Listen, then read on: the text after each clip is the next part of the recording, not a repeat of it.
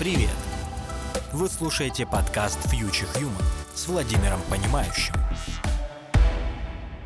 Всем привет! Приветствую вас на очередном подкасте Future Human 5.0. Сегодня будем обсуждать синтетические личности и, как ни странно, Web3.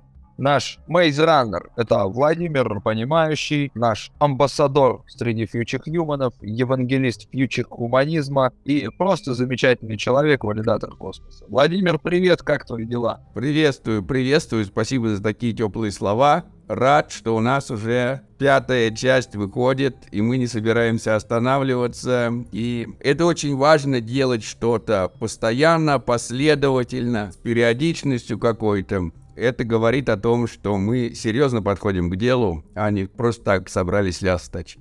Вов, для того, чтобы размяться, задам тебе один одновременно и простенький, и совсем не простенький вопрос. Что в твоем понимании есть человечество в целом? Не в понимании множества различных людей, объединенных там своими интересами, расами, всевозможными разными параметрами, но как явление. Что такое человечество? Фишка как раз в том, что у нас постоянно меняется представление о том, что такое человечество, и оно меняется от парадигмы к парадигме. И в какой-то момент у нас не было вообще понимания того, что есть человечество. То есть, если мы вернемся куда-то к такой парадигме не оседлого образа жизни, а кочевников – которые вот как бушмены до сих пор, например, живут, то тогда не было никакого понятия человечества. Тогда все мыслили стаей. Вот, значит, есть наша стая, стая людей, вот там стая обезьян, вот там стая волков, вон там стая зайцев – и они вот все вместе живут, существуют, и у каждого, ну, и типа, и были представления, что волк — волчий язык, там, у зайцев зайцы, зайчий и так далее. Соответственно, потом, когда у нас переходит все это к моменту оседлости, и появляется такая божественная парадигма, когда люди э, рождаются, спрашивают, мам, папа, откуда я здесь взялся? И говорят, ну, когда-то большая птица нас сюда принесла. Мой дед здесь жил, дед моего деда здесь жил, вот, мы здесь, всегда здесь жили. Тогда тоже не было понимания, понимание о том, что есть какое-то там всемирное человечество, да, тогда было вот понимание, что вот есть мы, и вот мы вот такие, и нас там типа Бог создал. А вот есть другие, их, судя по всему, они в нашего Бога не верят, значит, наш Бог их не создавал. Значит, они какие-то не такие, как мы. Вот, потом все это переходит, конечно, к научному познанию, к индустриальной, централизованной, эгоистической парадигме когда у нас уже э, все-таки появляется такое понимание, что все-таки есть человечество, все-таки оно как-то не похоже на другие виды, но и даже несмотря на то, что те другим богам э, молятся с точки зрения науки, они такие же и люди, значит, человечество это есть, но просто Бог всех создал, конечно, по образу и подобию, кого-то, правда, он любит больше, кого-то меньше, Кого он любит больше? Ну вот тот, кто богаче, тот, кто лучше, того, значит, Бог больше-то и любит.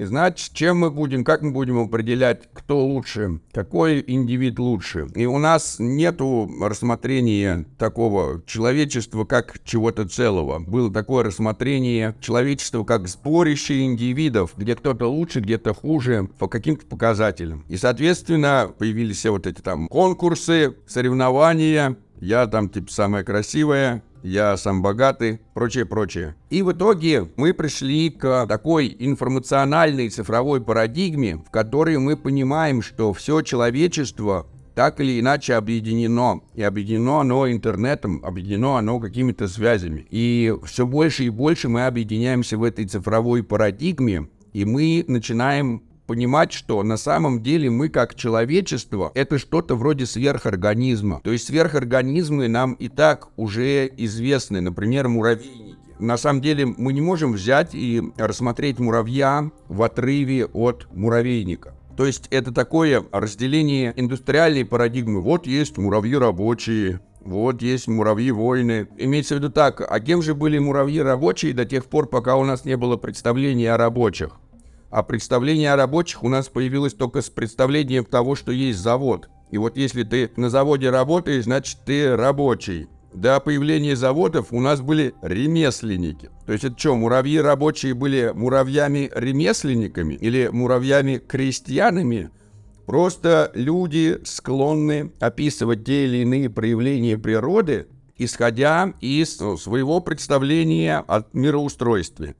И, соответственно, в индустриальной парадигме у нас могло быть так, что у нас у муравейника есть э, королева, да, вольный и рабочий. Сейчас мы понимаем, что муравейник это единый организм, просто клетки которого распределены они не связаны друг с другом. И на самом деле то, что раньше считалось муравьиной королевой, это репродуктивный орган. То, что называлось муравьями-воинами, это иммунитет организма. Те муравьи рабочие, никакие они не рабочие, это ручки и ножки этого организма, да. Муравейник взял, похватал какие-то палочки, понакидывал на себя. И вот это какое-то распределенное животное а осьминог, которое э, свои щупальцы раскидывает, собирает палочки, на себя накидывает какие-то штучки и себя зарывает поглубже. Вот мы понимаем, что организм может быть распределен. И вот человечество — это распределенный организм на данный момент, да, где клетки всего этого организма нету центральной клетки, как в любом организме нету центральной клетки, будь он распределенный или не распределенный, да, но вот мы — это такой фрактал нас. То есть если каждый человек это вот большое количество клеток, объединенных вместе, которые по каким-то своим коммуникационным биологическим протоколам, химическо-электрическим, взаимодействуют и порождают нас как личностей, также вот мы как личности, это распределенные клетки организма человечества, и вот это вот все человечество функционирует.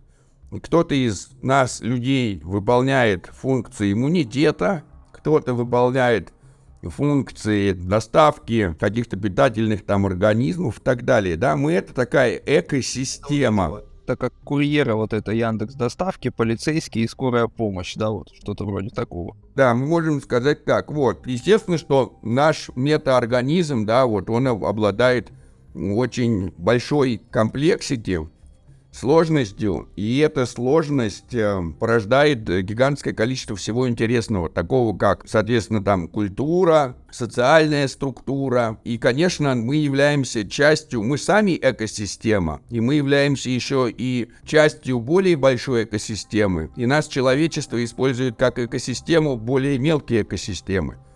Там низкоуровневые, высокоуровневые, да, начиная с того, что каждый человек это экосистема для бактерий, вот, продолжая тем, что человек является частью экосистемы, и, в общем, мы как человечество, это как такой, как муравейник, который покрыл всю поверхность планеты Земля, и мы вот э, как организм такой распределенный живем. У нас, конечно, есть у каждого представление, что мы каждый индивид уникальный, но если мы посмотрим правде в глаза, то каждый человек на необитаемом острове, где нет других людей, это камень с ножками.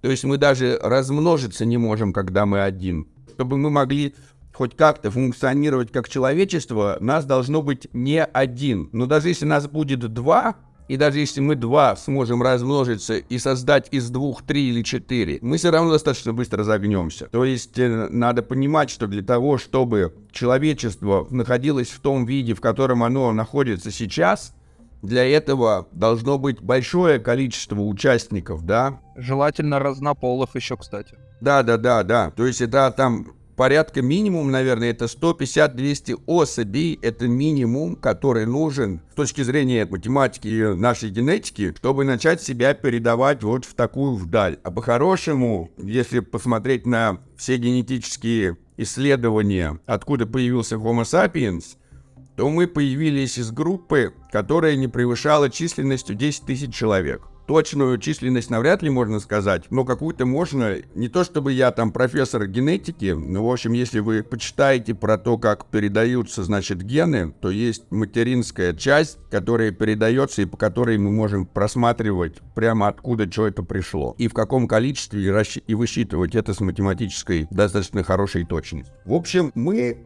в моем представлении на данный момент, да, которое на самом деле не мое представление, а является представлением совокупности ученых по биологии, генетике, информатике, математике и всего на свете, мы — это большой распределенный организм, у которого есть не только все те функции, которыми обладает каждый организм нас как личности, но мы обладаем еще и более высокоуровневыми э, функциями, умениями, часть из которых нам даже не особо ясны. Ну, то есть, например, мы как человечество можем запускать ракеты в космос, да, вот, а вот как один человек не можем.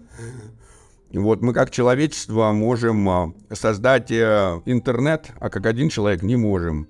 Мы как человечество создаем Википедии, гитхабы, а как один человек не можем. Вот э, получается так, что мы более высокоуровневый фрактал человека. Спасибо тебе за ответ. Давай попробуем перейти именно, почему у нас рубрика-то Future Human называется, не Biohuman, например, никакой. Смотри, первый мобильный телефон был создан в 1973 году компанией Motorola. Ну, я думаю, ты знаешь эту историю. С того момента, на сегодняшний день, на 2023 год, на данный момент порядка 7,5 миллиардов устройств. Это больше, чем людей на планете. То есть, если мы туда еще примем, возьмем еще, там, допустим, какие-то лэптопы, планшеты и так далее, то получится, что у нас технических устройств на одного человека приходится порядка двух с половиной где-то. Вот. И, собственно говоря, к чему я все это веду-то вообще? Сейчас вот мы видим а, вот этот колоссальный хайп на AI-проектах. Мы видим, что эта отрасль стремительно развивается. И вот та самая вот, ну, сингулярность, о которой все говорят, она не в ближайшие 30 лет произойдет, ну, а по подсчетам экспертов со всем этим делом в ближайшие около 10 лет. Представим давай, что если у нас есть порядка 20 миллиардов устройств сейчас, эта цифра растет у нас в геометрической прогрессии. Если каждое из этих устройств начнет обладать своим а, каким-то искусственным интеллектом, то это фактически будет форма жизни, которая значительно больше, нежели форма жизни как человека. И вот вопрос к тебе как можно рассматривать все эти устройства? Можно ли их рассматривать как вид, который находится наравне с человечеством? Что скажешь по этому поводу? Фишка такая, что у нас уже есть примеры этого. На каждом из нас живет порядка, и в нас живет порядка тысячи, а может и больше разновидностей видов бактерий, и каждых еще из этих бактерий еще больше. То есть на нас, на каждом человеке живет там типа порядка там 100 миллиардов бактерий, разделенных на там на тысячи видов.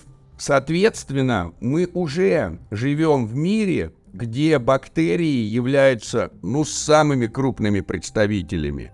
Хотя, наверное, ну вот еще есть вирусы, которых, судя по всему, еще больше, чем бактерий – да, эти вирусы живут на этих бактериях. Еще есть эти грибницы с грибами, которых тоже немеренное количество, и которые... То есть у нас уже есть. Можем ли мы, несмотря на то, что, более того, коров на Земле куда больше, чем людей, несмотря на то, что каких-то представителей кого-то больше, чем людей, насколько мы э, равны с бактериями.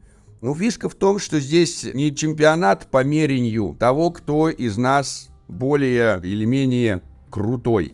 Да, бактерии крутые в своем. Мы без бактерий умрем. Бактерии без нас, кстати, не умрут. Но, несмотря на это, мы стали очень хорошим местом для жизни для бактерий. Вирусы до нас существовали. Если мы перестанем существовать, тоже как бы они не сильно этого заметят. Но я не вижу, чтобы бактерии или вирусы строили космические корабли или открывали химические элементы, такие, которые в а, естественных условиях живут там какие-то там сотые доли секунд.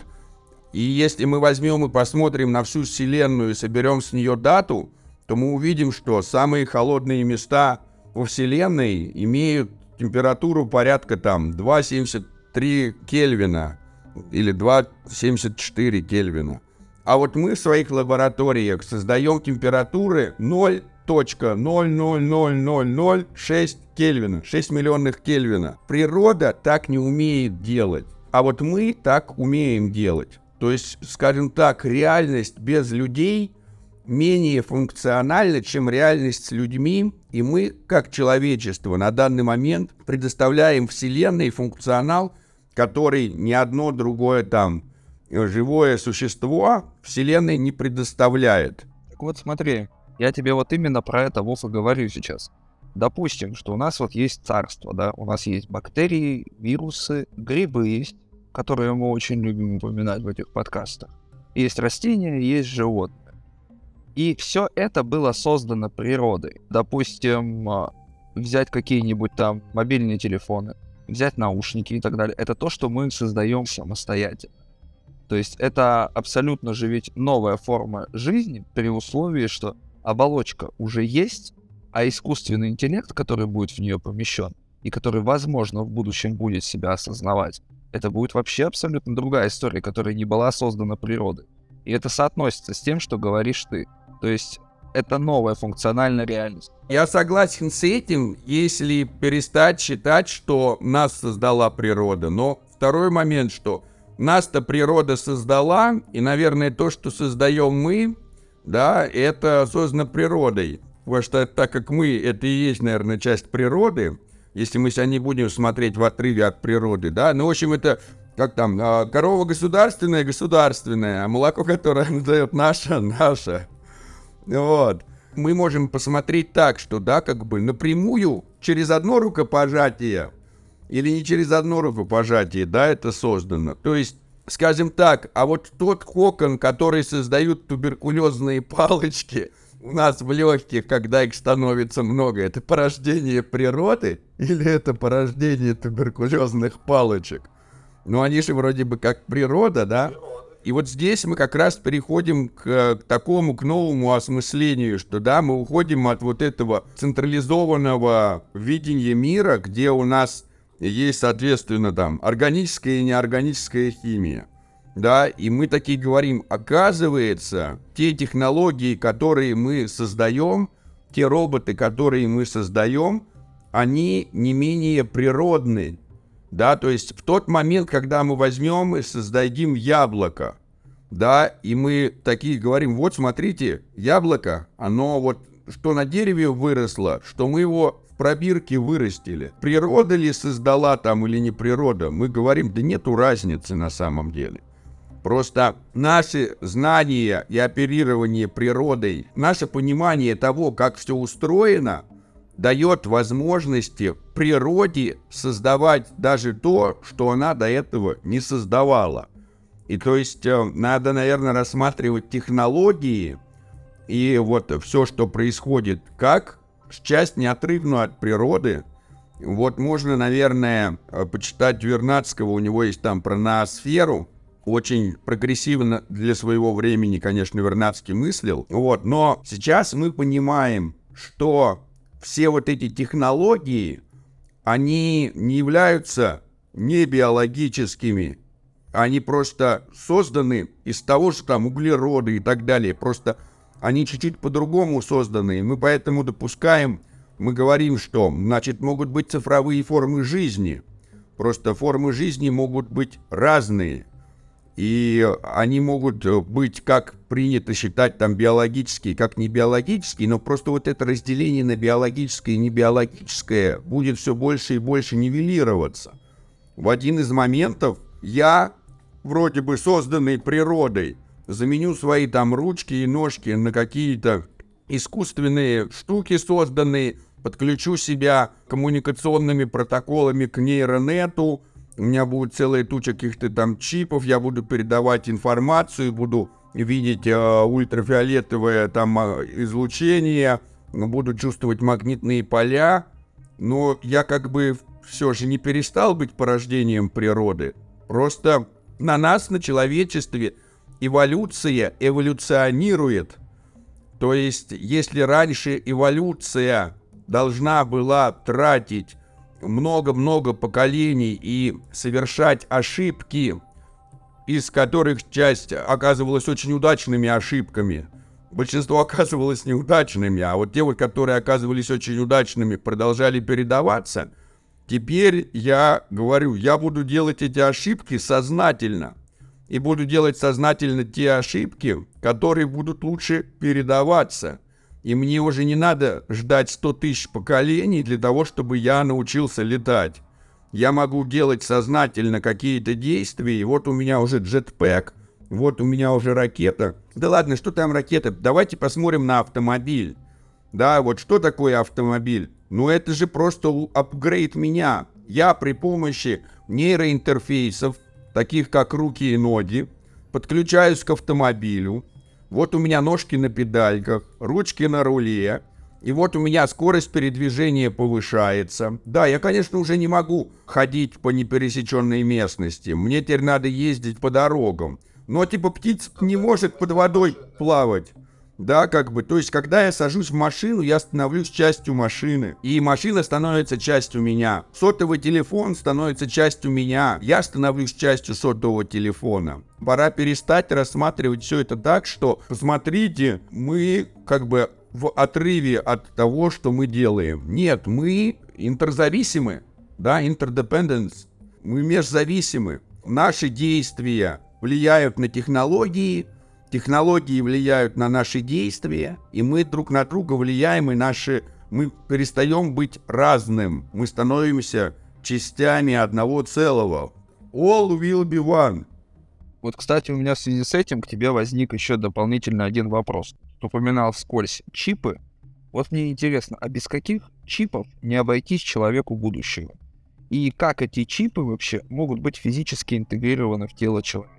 Ну, много уже чипов интегрируется в тело человека. Топ-5 чипов от Владимира Понимающего. Ну, во-первых, как бы, ну не то, что они от Владимира Понимающего, да, они от нашей медицины. Если у вас с сердцем плохо, то вам на сердце ставят чипчик, который снимает деятельность в случае, если у вас э, э, сердце перестает сжиматься, он посылает туда электрический сигнальчик и разгоняет ваше сердечко. Это давно делается. Кардиостимулятор, короче. Это кардиостимулятор, друзья. И все его сживляют с большой радостью. Но на самом деле посмотрите на более простые, да, первые, скажем так, чипчики, которые мы себе делали, это пирсинг, друзья.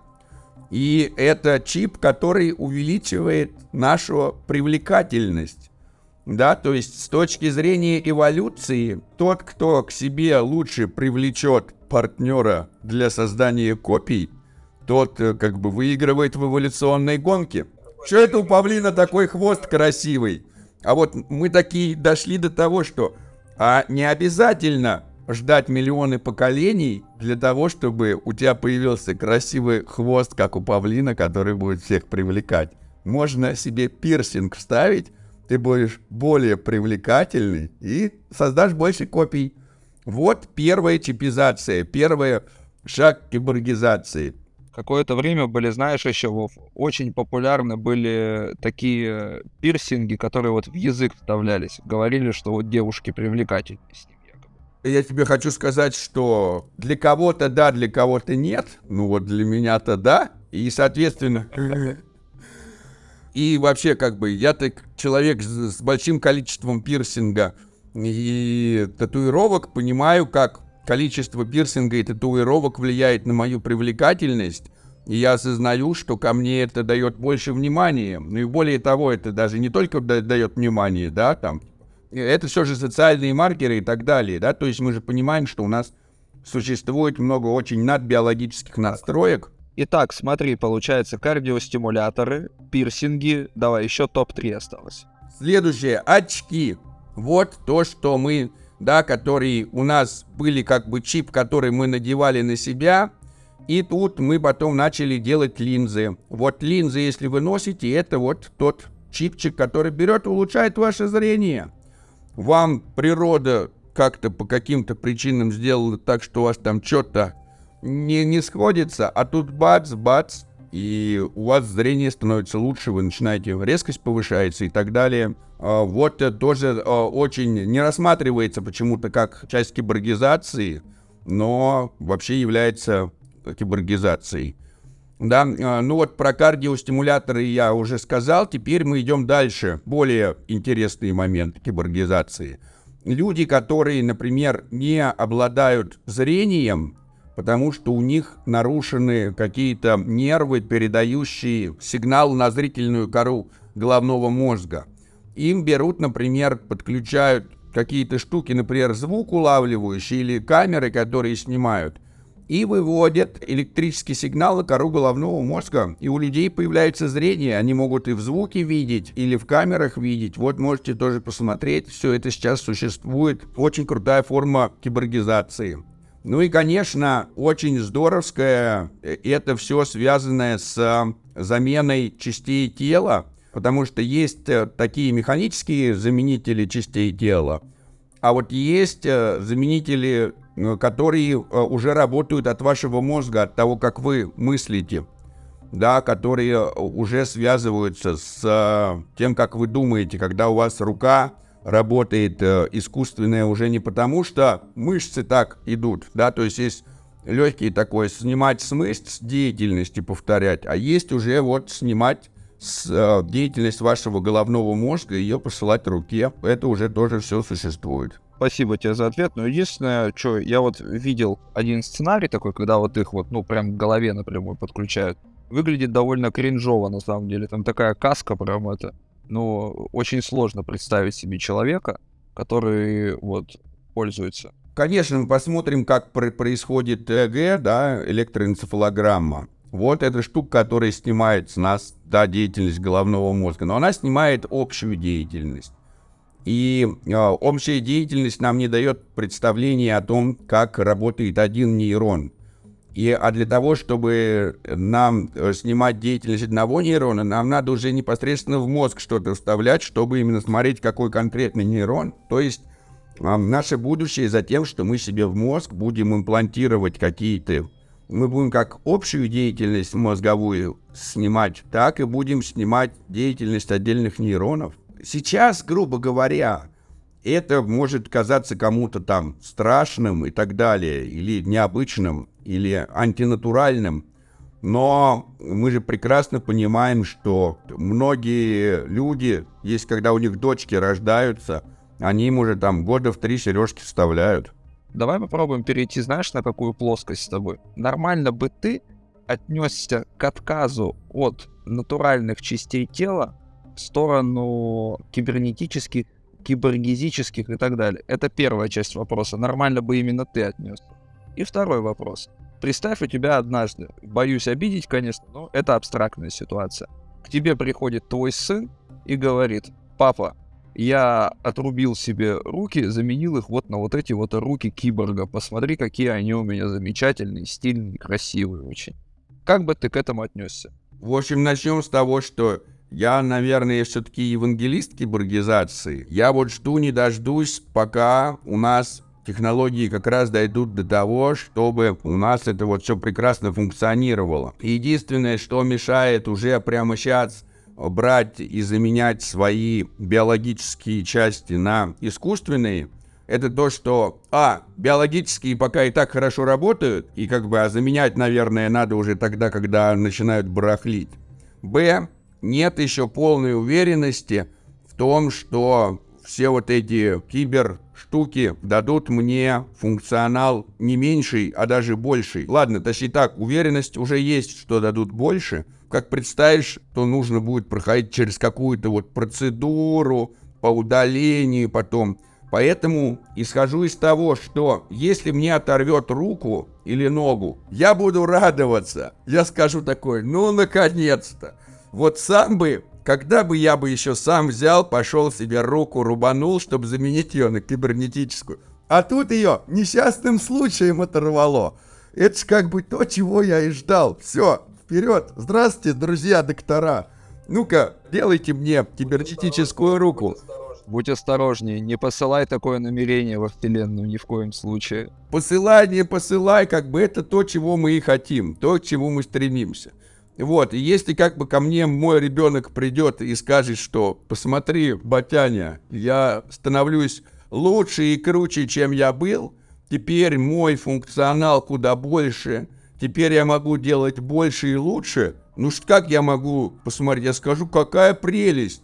Мой сын стремится к саморазвитию, и он улучшает себя на благо самого себя и всего человечества.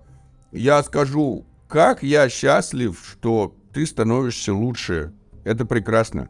Хорошо, понял тебя. Давай мы с тобой перейдем из разряда как бы ну, физической киборгизации в сторону больше интеллектуальной. Как думаешь вообще, в чем, по-твоему, отличие искусственного интеллекта от естественного? Скажем так, это искусственное разделение на искусственный интеллект и естественный. У нас есть понятие того, что интеллект есть. Да, мы, точнее так, мы взяли и определили, мы сказали, вот такие-то, такие-то свойства мы как бы считаем что мы их называем интеллект. Как там? Вот есть фигура с тремя углами, мы ее называем треугольник. Вот у нас есть такие-то, такие-то там свойства, которые, в общем, мы называем интеллект. У нас есть, конечно, еще какие-то споры, вкладывать ли какие-то дополнительные свойства или не вкладывать, да, а считать ли фигуру с тремя углами, сумма которых меньше 180 градусов треугольником, или только те, у которых сумма трех углов 180 градусов, тех считать треугольниками. Вот такие дальше у нас дискуссии есть по поводу интеллекта, считать ли то или то проявление там интеллектом или нет. Но в общем, у нас есть так или иначе представление о том, что интеллект есть и то, что мы им обладаем. И у нас э, есть представление о том, что мы, наверное, можем сделать так, что что-то искусственное, компьютер какой-нибудь, тоже начнет обладать этим интеллектом. И мы пытаемся взять и сделать так, что у чего-то появится интеллект искусственным путем. И мы говорим, ну вот это искусственный интеллект. Интеллект, он не искусственный или никакой интеллект, он интеллект. Просто вот мы можем сказать, раньше набор вот этих вот частиц химических элементов никаким интеллектом не обладал и никаких признаков интеллекта не подавал, а сейчас, смотрите, бац-бац, вот эти вот там типа чипчики и платки, объединенные проводочками, начали делать то, что мы называем интеллектом. Мы сделали это искусственно, сами. До того, пока мы начали это делать, этого не было. И вот мы так пытаемся взять и придать, сделать так, чтобы что-то начало проявлять интеллект, и говорим, ну вот это искусственный интеллект. Но нету разницы между интеллектом искусственным и неискусственным. Слушай, ну в моем, да, понимании, естественный интеллект может создать искусственный, а искусственный, естественный, пока что на данный момент нет. Мы вот вплотную подобрались к понятию синтетических личностей. Ну, наверняка ты, конечно, в курсе, кто это, но я на всякий случай еще раз повторю. Можно создать себе полностью цифровой аватар человека, которого никогда не существовало а, в мире, помощью тех же самых нейросетей визуализаторов. Можно обучить ее на определенном датасете, чтобы она разговаривала с тобой определенным образом. И самое, что интересно, ее уже можно озвучить любым синтетическим голосом.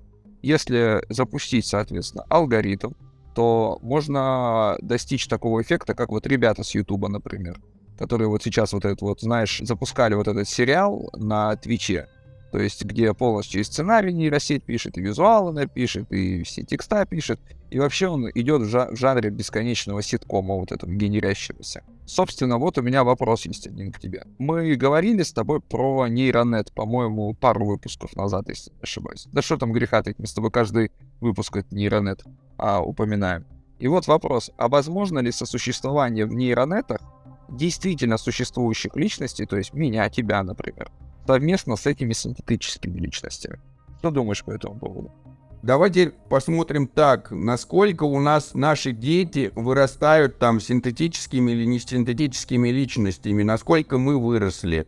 Да, а, то есть э, вспомни себя в 3 или 4 года. Очень плохо вспоминается.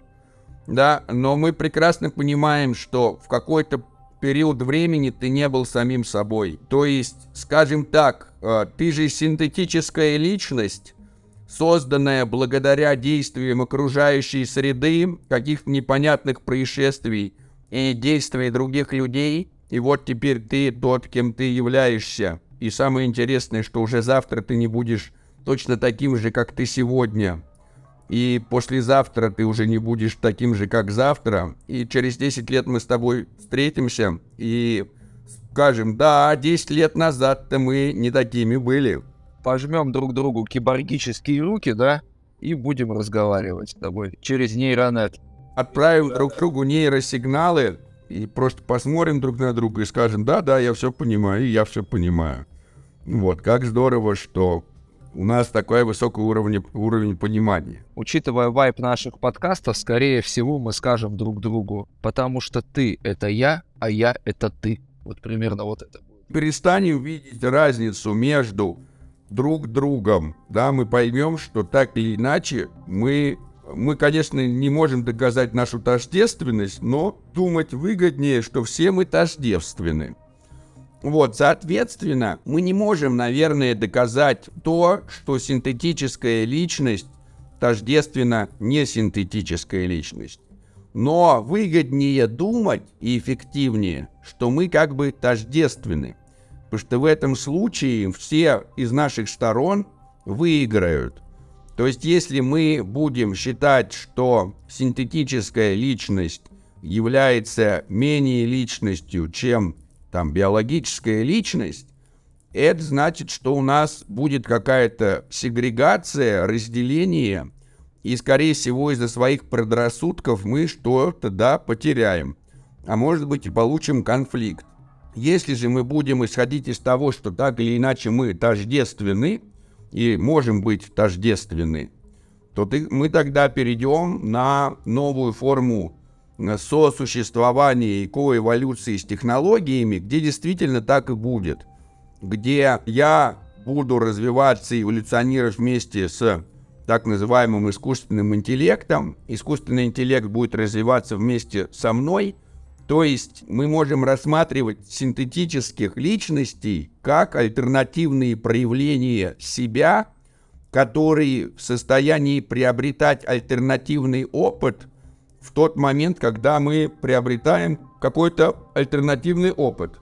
То есть я приобретаю опыт А, моя синтетическая личность или не моя синтетическая личность приобретает опыт Б, после чего мы делимся опытами и оба начинаем обладать опытами как А, так и Б, в результате чего мы все выигрываем. То есть э, мы на... очень часто думаем, что вот как бы было бы здорово взять и чтобы меня было несколько, чтобы я мог оказаться и там, и там, и там, столько событий. И везде хочется оказаться, и все хочется посмотреть, и все хочется узнать. И иногда в одно и то же время в двух разных пространствах происходят события, и ты хочешь быть и там, и там. Ну и вот как раз создание синтетических личностей – да, и существование таких вот твоих цифровых двойников, или даже не твоих цифровых двойников, а просто каких-то созданных синтетических личностей, пусть не с себя, а более подходящих для получения того опыта, который тебе интересен, это выход. Я слышал, знаешь, какую историю, кстати, Вов? Что президент одной страны, которая одновременно граничит с Украиной, с Казахстаном и с Китаем, вот он якобы имеет несколько синтетических личностей, и даже есть несколько теорий по этому поводу. То якобы тут он один, а тут он другой. Вот видишь, власть имущие могут себе позволить таких личностей. Вот не то, что мы с тобой. Как бы да, да, все знают, что у Сама Бен Ладена есть двойник, не все знают, что у него есть тройник и удлинитель. Фишка в том, что, начиная с теории заговора, если уже заговор существует и у малых централизованных групп есть свои цифровые двойники, ну, значит, э, скоро и у нас, у распределенного большинства будут такие двойники. Значит, вопрос уже решен. Это как с мобильными телефонами, про которые мы начали, да?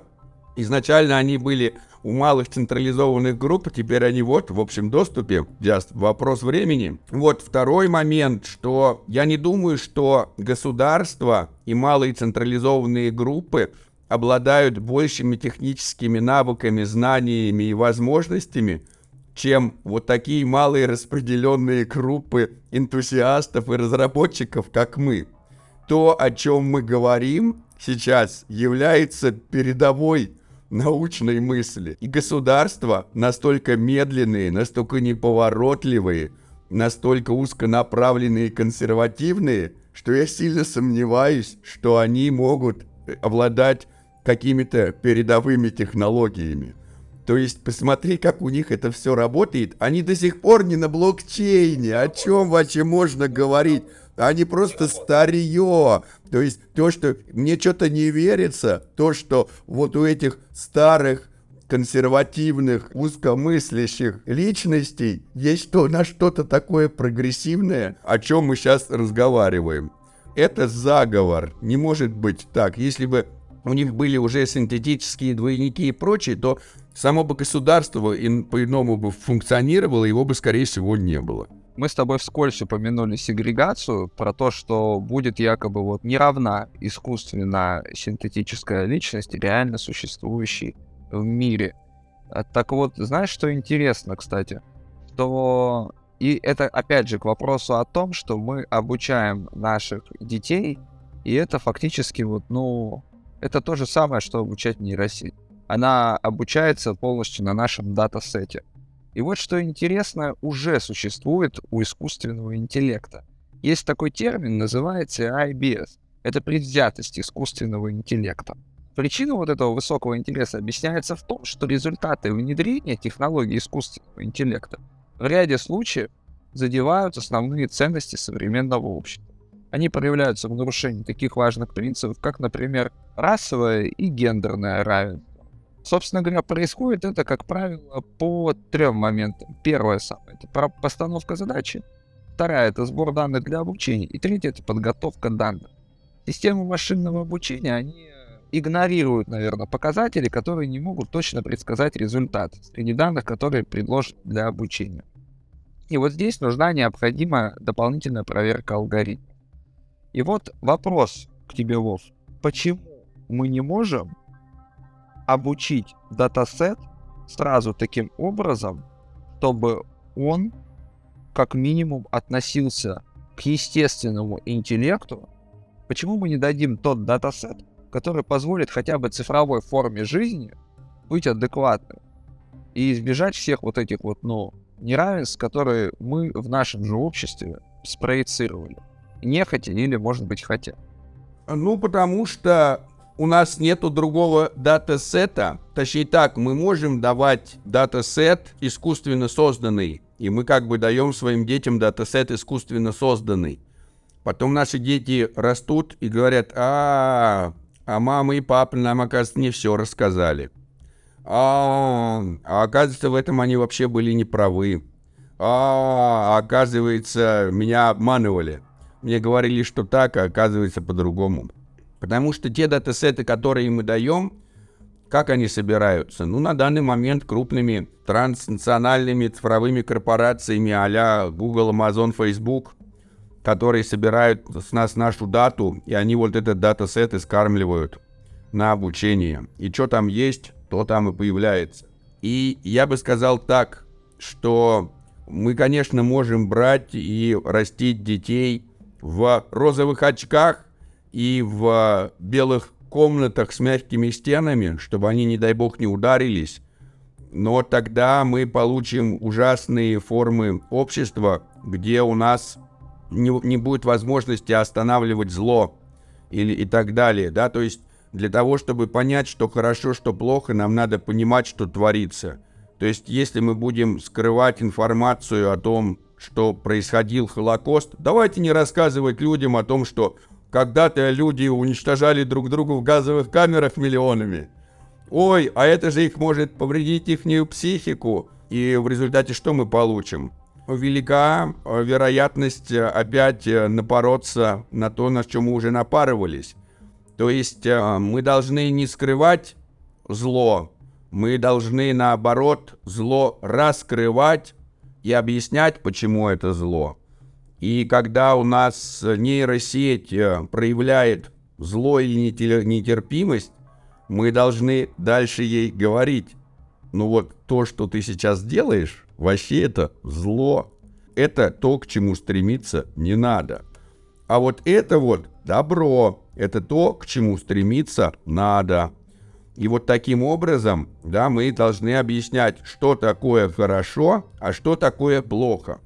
И это вот что такое хорошо и что такое плохо детерминировано от нашей морфологической структуры. То есть, если бы мы были обществом разумных богомолов, у которых бы в биологии, по биологии было бы так, что для продолжения потомства самка после совокупления с самцом должна съесть самца, потому что тело самца, съеденное, послужит питательным раствором для создание последующего поколения, то вся наша бы мораль и философия, и религии говорили о том, что это правильно и так и должно быть. Но е, так как у нас другие формы деления И если мы будем сейчас говорить, что у нас самки должны есть самцов после совокупления, это будет просто дико. Да, и как бы и наша мораль, и наше представление о том, о чем, что такое хорошо, что такое плохо, очень зависит от нашего биологического существования. Но вместе с интеграцией технологий в наше биологическое существование – мы изменим большое количество наших биологических настроек, и что-то станет совсем неважным. Соответственно, наши понятия и представления о морали, о том, что такое хорошо и что такое плохо, изменятся точно так же. И мы уже перестанем считать что-то аморальным, а что-то начнем, что раньше мы считали аморальным, начнем наоборот считать моральным. Если бы кто-то бы мог взять и описать свод всех правил и законов, которые были бы правильными, он бы действовал только до тех пор, пока не, не изменится окружающая среда. То есть на протяжении какого-то времени э, те ценности, которые нам давали всякие религиозные книги, а там Библия, там Коран и прочее, прочее, прекрасно работали и действовали. И часть из них продолжает прекрасно работать и действовать по сей день. Часть из них абсолютно не актуальна, абсолютно не работает, абсолютно не действует, потому что время изменилось. Поэтому мы должны прекрасно понимать, что наши представления о том, что такое хорошо или что такое плохо, должны быть динамическими, изменяться во времени и подстраиваться под происходящее. И если когда-то давно мы считали, что ставить опыты на людях – это ужасно и бесчеловечно, сейчас мы говорим, а как же лекарства от старости? Нам надо тестировать лекарства от старости на людях. А нам старые законы говорят, нельзя тестировать на людях. Мы говорим, ну как, вот же старушки умирающие, может быть им молодость вернуть. А вот как, если вот найдется лекарство от старости, как тем же самым старушкам платить пенсию тогда? А старушки-то перестанут быть старушками. И фишка в том, я не понимаю, ты что хочешь, променять молодость без пенсии на старость с пенсией? На 6500. На 6500 хочу. Знаешь там, алло, Алла Пугачева, верну тебе 17 лет. Продать три брабуса. Он говорит, продам 6 брабусов. Верни мне мои 17 лет, паскуда. Да, как бы, где мои 17 лет на большом каретном? любой старый человек, он скажет, реально вернуть 17 лет? Что надо сделать? Я убить готов ради этого. Понимаешь, самое ужасное, что действительно старые люди ради молодости готовы переступить морально-этические характеристики. И как бы и понятно. Поэтому э, в наших интересах как человечества достичь молодости для старых людей – до, до тех пор, пока они не, на, не взяли в руки это самое э, кресло-каталки, не начали как бы выбивать из нас стволовые клетки с костылями, понимаешь? А как же проблема перенаселения тогда? Ну, представь, все вдруг станут молодыми и также будут хотеть размножаться. Такое чувство, как будто Хаббл нам не прислал информацию о расширяющейся Вселенной. Раз. Такое чувство, как будто Марса не существует такое чувство, как будто у нас слишком мало пространства. Пространства у нас настолько много, нам не хватает. У нас недоселение. Продовольственный кризис грядет. В следующем году голод будет. Как с этим будем справляться? Выдумки, выдумки. Вове с его сыном будет что покушать, да? Готов забиться на биткоин, что в следующем году не будет никакого продовольственного кризиса. Мне нравится то, что ты говоришь. Очень жалко, что у меня нету одного биткоина. Потому что, знаешь почему? Потому что я уже две недели как адепт космоса. Все правильно. А, забьемся на сотню атомов. Мне все равно на что забиваться, не будет никакого продовольственного кризиса. У нас в производстве еды участвует меньше половины населения планеты Земля. Еды просто на всех перехватает. У нас столько еды, что ее на помойках выбрасывают. Ты можешь посмотреть, как у нас забиты магазины едой, и у них срок годности закончился, и они ее выкидывают. У нас не проблемы с едой, у нас проблемы с распределением и управлением. У нас э, просто централизованные модели управления не в состоянии заниматься эффективным распределением. И неудивительно, потому что распределением должны заниматься распределенные модели управления. То, что у нас кризис управления, это как бы уже столько давно известно. То есть у нас, у нас не может быть проблем с производством еды, потому что у нас единственная проблема сейчас, это у нас кризис централизованных экономических, культурных и социальных моделей. И все это мы исправляем. Это очень хорошо. Я очень рад это слышать. Слушай, у меня есть вопрос один, Вов, к тебе. Это, наверное, уже под завершение будет. Ты, наверное, знаком с Димой Стародубцем, правильно? И с его обалденным проектом, вот этот CyberEye, правильно же? С 2019 года поддерживаю этот проект.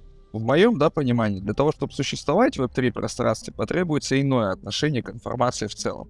Должно быть другое хранение, иная система создания контента, новая система поиска необходимой информации и, конечно же, невозможность удаления всей этой информации. Ко всему этому нельзя вот так вот по щелчку прийти. Это очень долгий и муторный процесс. Вот скажи, Вов, как по-твоему его можно ускорить и какие события могут повлиять на изменение отношений общества к производимой и потребляемой информации? Самое первое – это создание рынка данных тот момент, когда люди осознают, как дорого стоит их дата и как дешево они ее отдают транснациональным корпорациям, и когда у них появится возможность выбирать, продавать свою дату или не продавать, тогда это и произойдет. Сейчас мы как малые дети, которых обманывают. Они говорят, ой, смотри, мы дадим тебе 15 гигабайт свободного места на Google диске. Все, что тебе нужно, это прочитать вот эти 15 страниц текста, которые ни хрена не понятны, и поставить галочку. И еще ты получишь бесплатный просмотр на Ютубе. Можешь. Только вот посмотри. И мы такие, а, бесплатно, 15 гигабайт, фига себе, только галочку. Такие, да, да, конечно, смотрите, у меня 15 гигабайт свободного места. Просто, если бы вы знали, друзья, как много бабок сделали на вас тем, что вы поставили эту галочку, если бы вы знали, сколько вы заплатили за эти 15 гигабайт свободного места, вы бы сказали, э, алё-малё, суд, ну-ка оштрафуйте Google, Google меня развел. Он сказал, что это за бесплатно, а я ему отдал свои данные, а мои данные, на мои данные я могу купить себе не 15 гигабайт, а 15 терабайт что такое. И вот в тот момент, когда люди осознают ценность своих данных, когда они поймут, что даже информация о том, сколько, какого они пола, как они весят и о их предпочтениях стоит целую тучу бабок, они почувствуют себя очень обманутыми и разведенными. И в этот момент они скажут, э, э, э, что такое? Начнется череда судов, мы будем все судиться с гуглами, обвинять их в том, что они свои бабки, свои империи построили на введении нас в сознательное заблуждение, что они нигде не указали, что на самом деле наши данные стоят даже очень много. Будем судиться, отсудим у Гугла целую тучу бабок, Google разорится. Мы, соответственно, осознавая, как много стоят наши данные, начнем пользоваться децентрализованными хранениями данных. И, соответственно, появится большой рынок, потому что кто-то говорит, ну я тебе буду предоставлять эти 15 гигабайт свободного места там за 0,3 цента, а я за 0,2 цента. Ну вот, и разные, а те будут говорить, ну а наше децентрализованное хранилище, пусть и 0,5 центов тебе обойдется, но вот еще такой тебе, тебе еще сделаем поиск.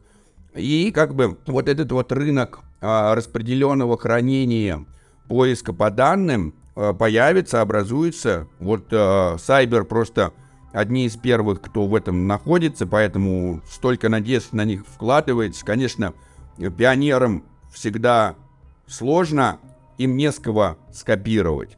Да, но второй момент, что когда другие начнут появляться, у Сайбера будут уже такие огромные знания и прочее, что это все, конечно, будет очень много стоить. Поэтому а, осознание людьми ценности своих данных приведет к краху централизованных хранилищ данных. Слушай, попахивает прям какой-то вот войной с Гуглом, что ли? Не то, что это война с Гуглом, но имеется в виду так, давай вернемся чуть-чуть обратно, и мы такие говорим, во, представляете, друзья, скоро будут облачные хранилища, и никто не будет больше покупать там VHS или CD, потому что все будут смотреть видео с облачных хранилищ, и книжки люди перестанут читать. И такой, попахивает войной с книжной индустрией. Кажется, вы решили создать а, облачные хранилища для видео, чтобы уничтожить VHS. Да никто никого не хочет уничтожать. Просто, ну, типа, новая, более эффективная технология вытесняет старую, менее эффективную. Слушай, у меня на подкасте в эту среду буквально был один товарищ по имени Иван Аксенов. Вот он э, занимается как раз-таки производством аналоговых носителей информации. Берестяных, глино, глинобитных табличек. Потому что, с его слов, опять же, люди, которые, вот, допустим, потребляют информацию с цифровых носителей, по исследованиям, они, к сожалению, ничего не воспринимают и не в состоянии воспроизвести то, что они прочли на электронном носителе. Зато вот на глинобитной табличке там пиздец, конечно. Там, там все понятно. Мне кажется, что у него выборка статистическая неправильная. Он, небось, взял это самое, сколько ему лет? Ну, там, типа, 30 плюс, Первый сайт, который он посетил, это был сайт рок-группы Алиса. Э, ну, я, как бы, когда был молодой, посещал же сайт группы Ария, и тогда, я помню, еще в интернет надо было по телефону звонить, и это не прикол. И получается так, что, конечно, если мы сейчас сделаем выборку по нашим там родителям, и там даже по части наших ровесников, которые сформировались в мире с берестяными и клинопитными табличками, то для них, конечно, информация усваивается с глинобитных табличек лучше, и они ее воспроизвести могут лучше. Но если ты моему сыну покажешь глинобитную табличку или берестяную, просто скажешь «воспроизведи», он скажет «Кукухой поехал, пап, айда в Brawl Stars играть». Ты знаешь, я тут играл в Minecraft, и воспроизведет мне все, что он сделал в Minecraft и воспроизведет мне не только, что он сделал в Minecraft, то еще другие сделали в Майнкрафт. То, что он получил с электронного экрана видения. Ну тут вопрос же, ведь видишь, Вов, вопрос в ценности этой информации. Понятное дело, что для тебя, как для отца, эта информация очень ценна. Ну, я тебе хочу сказать так, в Майнкрафте ну, как бы, э, э, данные, которые э, как будто бы на глинобитной табличке или берестяной ц, э, информация может быть э, э, более ценной, чем в Майнкрафте. В Майнкрафте я могу создавать компьютеры распределенные. В Майнкрафте я могу э, любую... Есть в Майнкрафте библиотеки, которые нельзя запрещать. Туда Википедии переносятся. Ценность Майнкрафта просто ого-го, мама не горюй ни одна глинобитная табличка с берестяной столько информации, сколько Майнкрафт не в состоянии ни содержать, ни передать. Благодарю тебя за ответ. У нас в гостях сегодня был Владимир Понимающий, ярый ненавистник глинобитных табличек и противник бересты. Нет, я их, я их, я их очень уважаю, как э, это самое, но типа ваше время кончилось. И как бы продолжать не будем. Продлевать глинобитные таблички мы не будем. Благодарю тебя за подкаст, Вов. До встречи. Вы прослушали подкаст Future Human. До новых встреч.